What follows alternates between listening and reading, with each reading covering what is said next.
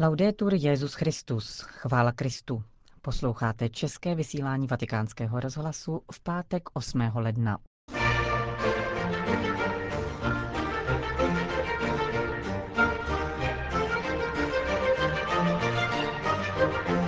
Ne každá láska pochází od Boha, kázal dnes papež František v domě svaté Marty. Caritas Internationalis vybízí k mobilizaci na pomoc Sýrii. Nemám zázračný recept na kněžská povolání, byl jsem jen otevřený pro ty, kdo přicházeli, říká bývalý bruselský metropolita arcibiskup Leonard. To jsou hlavní témata našeho dnešního pořadu. Příjemný poslech od mikrofonu přeje Johana Bronková.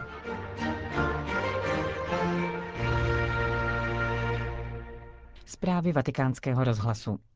Vatikán.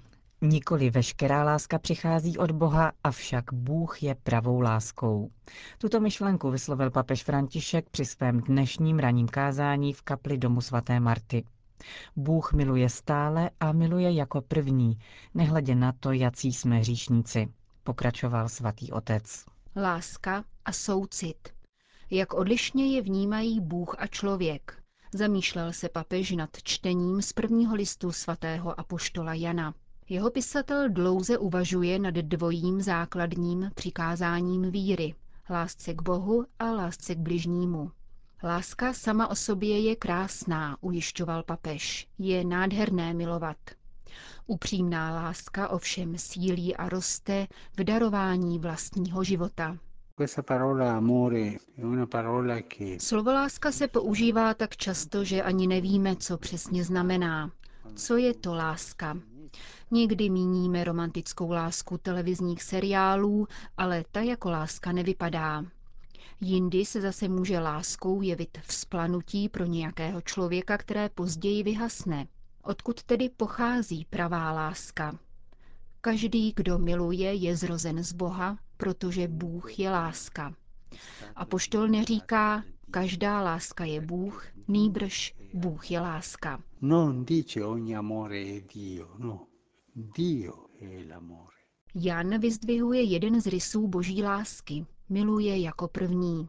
Důkazem je evangelní výjev v rozmnožení chlebů, který nám předkládá dnešní liturgie.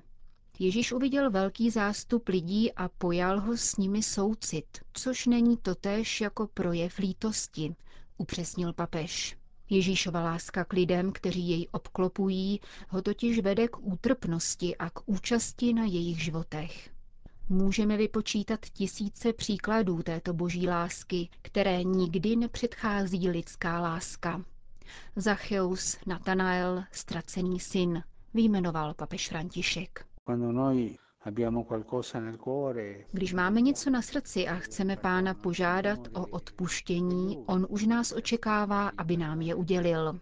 Nynější rok milosrdenství je také časem tohoto vědomí. Víme, že pán na každého z nás čeká. Proč? Nechce nic víc, než nás obejmout a říci, synu, dcero, miluji tě. Dopustili jsem, aby pro tebe ukřižovali mého syna. To je cena mé lásky a to je dar z lásky. Pán mne očekává, chce, abych mu otevřel bránu svého srdce. Tím si stále máme být jistí, naléhal papež František. A pokud by nás zneklidňovalo, že nejsme hodní boží lásky, tím lépe, zdůraznil. Pán nás totiž očekává takové, jací jsme. Nikoli takové, jací bychom měli být, podle toho, co se říká. E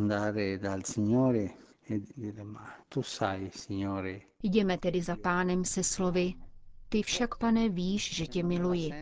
A nebo, pokud se na to necítíme, řekněme, ty, pane, víš, že tě toužím milovat, ale jsem velký hříšník, velká hříšnice.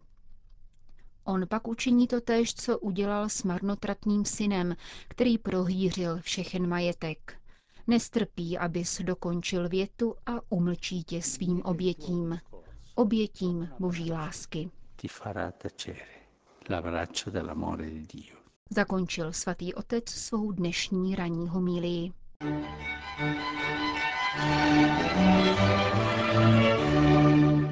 Ukrajina.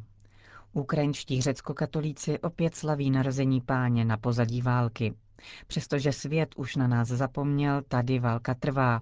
Prožíváme nejtěžší humanitární krizi od doby druhé světové války, řekl vatikánskému rozhlasu nejvyšší představitel ukrajinské řecko-katolické církve. Arcibiskup Sviatoslav Ševčuk podotýká, že vojenské peripetie se promítly také do prožívání svátků. Tyto dramatické okolnosti, válka na Ukrajině, nicméně působí, že při oslavách narození páně docházíme k podstatě křesťanské víry. Narození páně je totiž oslavou přítomnosti Boha s námi. Nejsou to komerční svátky nebo jakési abstraktní poselství. Je to konkrétní člověk, který se rodí, božská osoba. Proto cítíme, že přítomnost Boží nás skutečně posiluje. Jsme si jisti, že Bůh je vždy s těmi, kteří trpí, kteří jsou opuštění, kteří museli opustit své domovy kvůli válce. Bůh s námi, jako dítě, které se rodí v Betlémě, je nadějí pro ukrajinský národ. Právě tak prožíváme letošní narození páně. Říká kijevsko-halický arcibiskup Větší. Arcibiskup Ševčuk připomněl, že v důsledku války museli opustit své domy více než 2 miliony Ukrajinců. Před svátky apeloval na věřící, aby každá křesťanská rodina připravila u svátečního stolu místo také pro uprchlíky. Nejvyšší představitel ukrajinských řeckokatolíků informoval také o tom, že synod jeho církve doporučil rovněž zvláštní modlitbu za agresory. Probíhá vždy v úterý ve všech řeckokatolických kostelech. Bez odpuštění se totiž náš národ nebude moci postavit agresi, řekl vatikánskému rozhlasu arcibiskup Ševčuk. To, co je v době války nejnebezpečnější, je totiž nenávist. Kdo nenávidí, se sám stává snadnou kořistí pro ty, kdo nad ním chtějí získat vládu.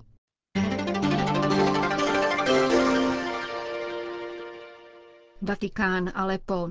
Pět let války, tisíce obětí, miliony uprchlíků. Hrůzná bilance syrské války podnítila Mezinárodní združení národních charit, aby vyhlásilo 12-měsíční kampaň za mír v Sýrii. Chceme vyzvat miliony našich podpůrců po celém světě, aby požadovali konec války, která zničila Sýrii a destabilizuje celý Blízký východ, stojí v prohlášení Charitas Internationalis. Nechceme chléb, ale chceme mír, dodává ze syrského Alepa chaldejský biskup Antoine Odo, předseda syrské charity. Svět musí uznat, že v Sýrii neexistuje vojenské řešení, nýbrž jedině politické. Mezinárodní společenství by mělo podpořit mírová jednání a zároveň ukončit dodávky zbraní, zdůrazňuje syrský jezuita. Země schudla a ztratila své nejlepší kvalifikované síly. Násilí a náboženský extrémismus jim mravně zbídačili. Navzdory tomu Sýrii nelze popisovat jenom tímto pětiletým válčením, nýbrž zejména třemi tisíciletními civilizace, soužití a spolupráci národů rozličného původu, uzavírá monsignor Odo.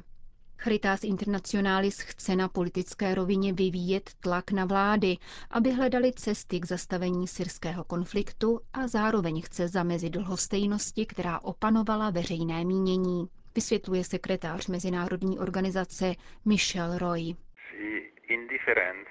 Tento nezájem veřejného mínění nastoupil, protože si lidé na konflikt zvykli.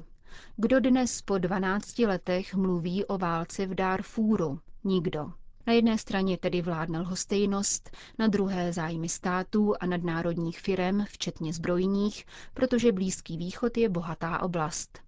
Evropa se probrala z netečnosti přílivem statisíců lidí, kteří v ní dnes žádají o azyl. Ten lidský proud všechny probudil. Kromě lhostejnosti se však člověk může cítit také bezmocně. Co vůbec může křesťan dělat? Za prvé se modlit. Vzpomeňme na modlitbu za Sýrii, kterou papež zorganizoval před dvěma lety. Za druhé žádat po politicích a vládách, aby usilovali o mír v Sýrii a neprodávali zbraně. Každý člověk může tuto žádost předložit svým senátorům a poslancům. Velkou výzvou je pomoc syrským uprchlíkům, protože mezinárodní společenství, které je součástí konfliktu, na sebe nevzalo zodpovědnost za vnitřní běžence. A těch je 8 milionů. Nesmíme zapomínat ani na uprchlíky v Iráku, Jordánsku, Turecku a Libanonu, kterých jsou 4 miliony. Všichni tito lidé potřebují pomoc, jinak nemají možnost přežít. Uvedl pro naše mikrofony Michel Roy, sekretář Caritas Internationalis.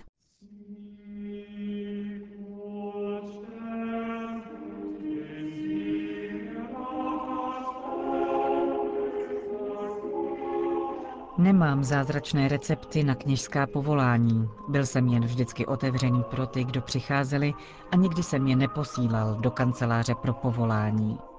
Když mladý člověk vnímá, že je pro biskupa své diecéze důležitý, rozhodování je pro něj snažší, říká biskup André Joseph Leonard. Do 12. prosince byl primasem Belgie. Spolu s jeho odchodem do penze ztratila církev v Evropě jednoho z nejvýraznějších pastýřů. O své zkušenosti se rozdělil v rozhovoru pro týdeník Famille Chrétien. První otázka novinářky se týkala zázraku kněžských povolání, k němuž došlo v bruselské arcidiecézi v době, kdy ji vedl. Během pouhých pěti let vzrostl počet seminaristů ze čtyř na 55. Arcibiskup Leonard nedává jednoznačnou odpověď.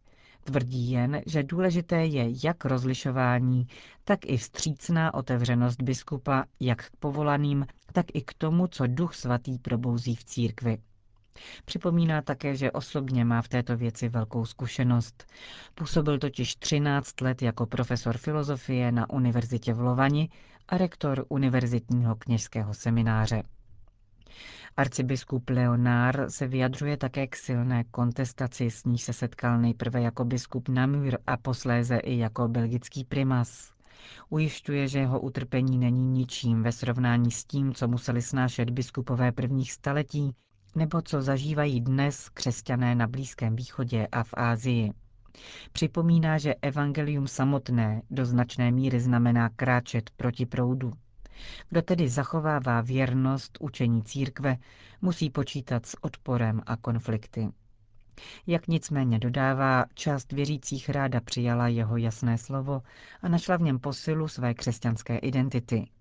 Jiní vystupovali proti němu, protože jakkoliv žijeme ve světě, který považuje svobodu za nejvyšší hodnotu, nelíbilo se jim, že biskup může myslet jinak než všichni ostatní. V tomto kontextu arcibiskup Leonard neskrývá své rozpaky nad závěrečným dokumentem poslední synody. Třeba, že v něm vidí mnoho obsahově dobrých pasáží, znepokojuje ho zachování dvouznačnosti v některých nejdelikátnějších otázkách. Od biskupů, kteří se synody účastnili, ví, že jde o úmyslné otevření témat k různým interpretacím. Někdejší belgický primas není také nakloněn návrhu, aby rozhodování v otázkách manželství a rodiny bylo delegováno na místní biskupy. Důsledky by podle něj byly skandální. Na západě by totiž došlo k rozvolnění morálky a znamenalo by to, že v bohatých zemích by se užívala jiná, mírnější kritéria. Rozhodnutí nyní leží na papeži Františkovi. Arcibiskup Leonard mluví také o živém zájmu, jaký vyvolalo vyhlášení roku milosedenství. Jak však podotýká, jeho dobré prožití vyžaduje především osvícení svědomí. Abychom totiž mohli přijmout boží milosedenství, musíme si být vědomi vlastní nouze, toho, že milosedenství skutečně potřebujeme. V pasáži věnované aktuálním událostem, včetně pařížských útoků, arcibiskup Leonard poukazuje na potřebu vážného dialogu s muslimy na téma nejpodstatnějších otázek, jako je interpretace slov Koránu o násilí, svoboda svědomí nebo možnost manželství s vyznavačem jiného náboženství. Bez tohoto dialogu nás čeká střed civilizací, který bude dramatický, dodává emeritní belgický primas v rozhovoru pro týdeník Famille Chrétien.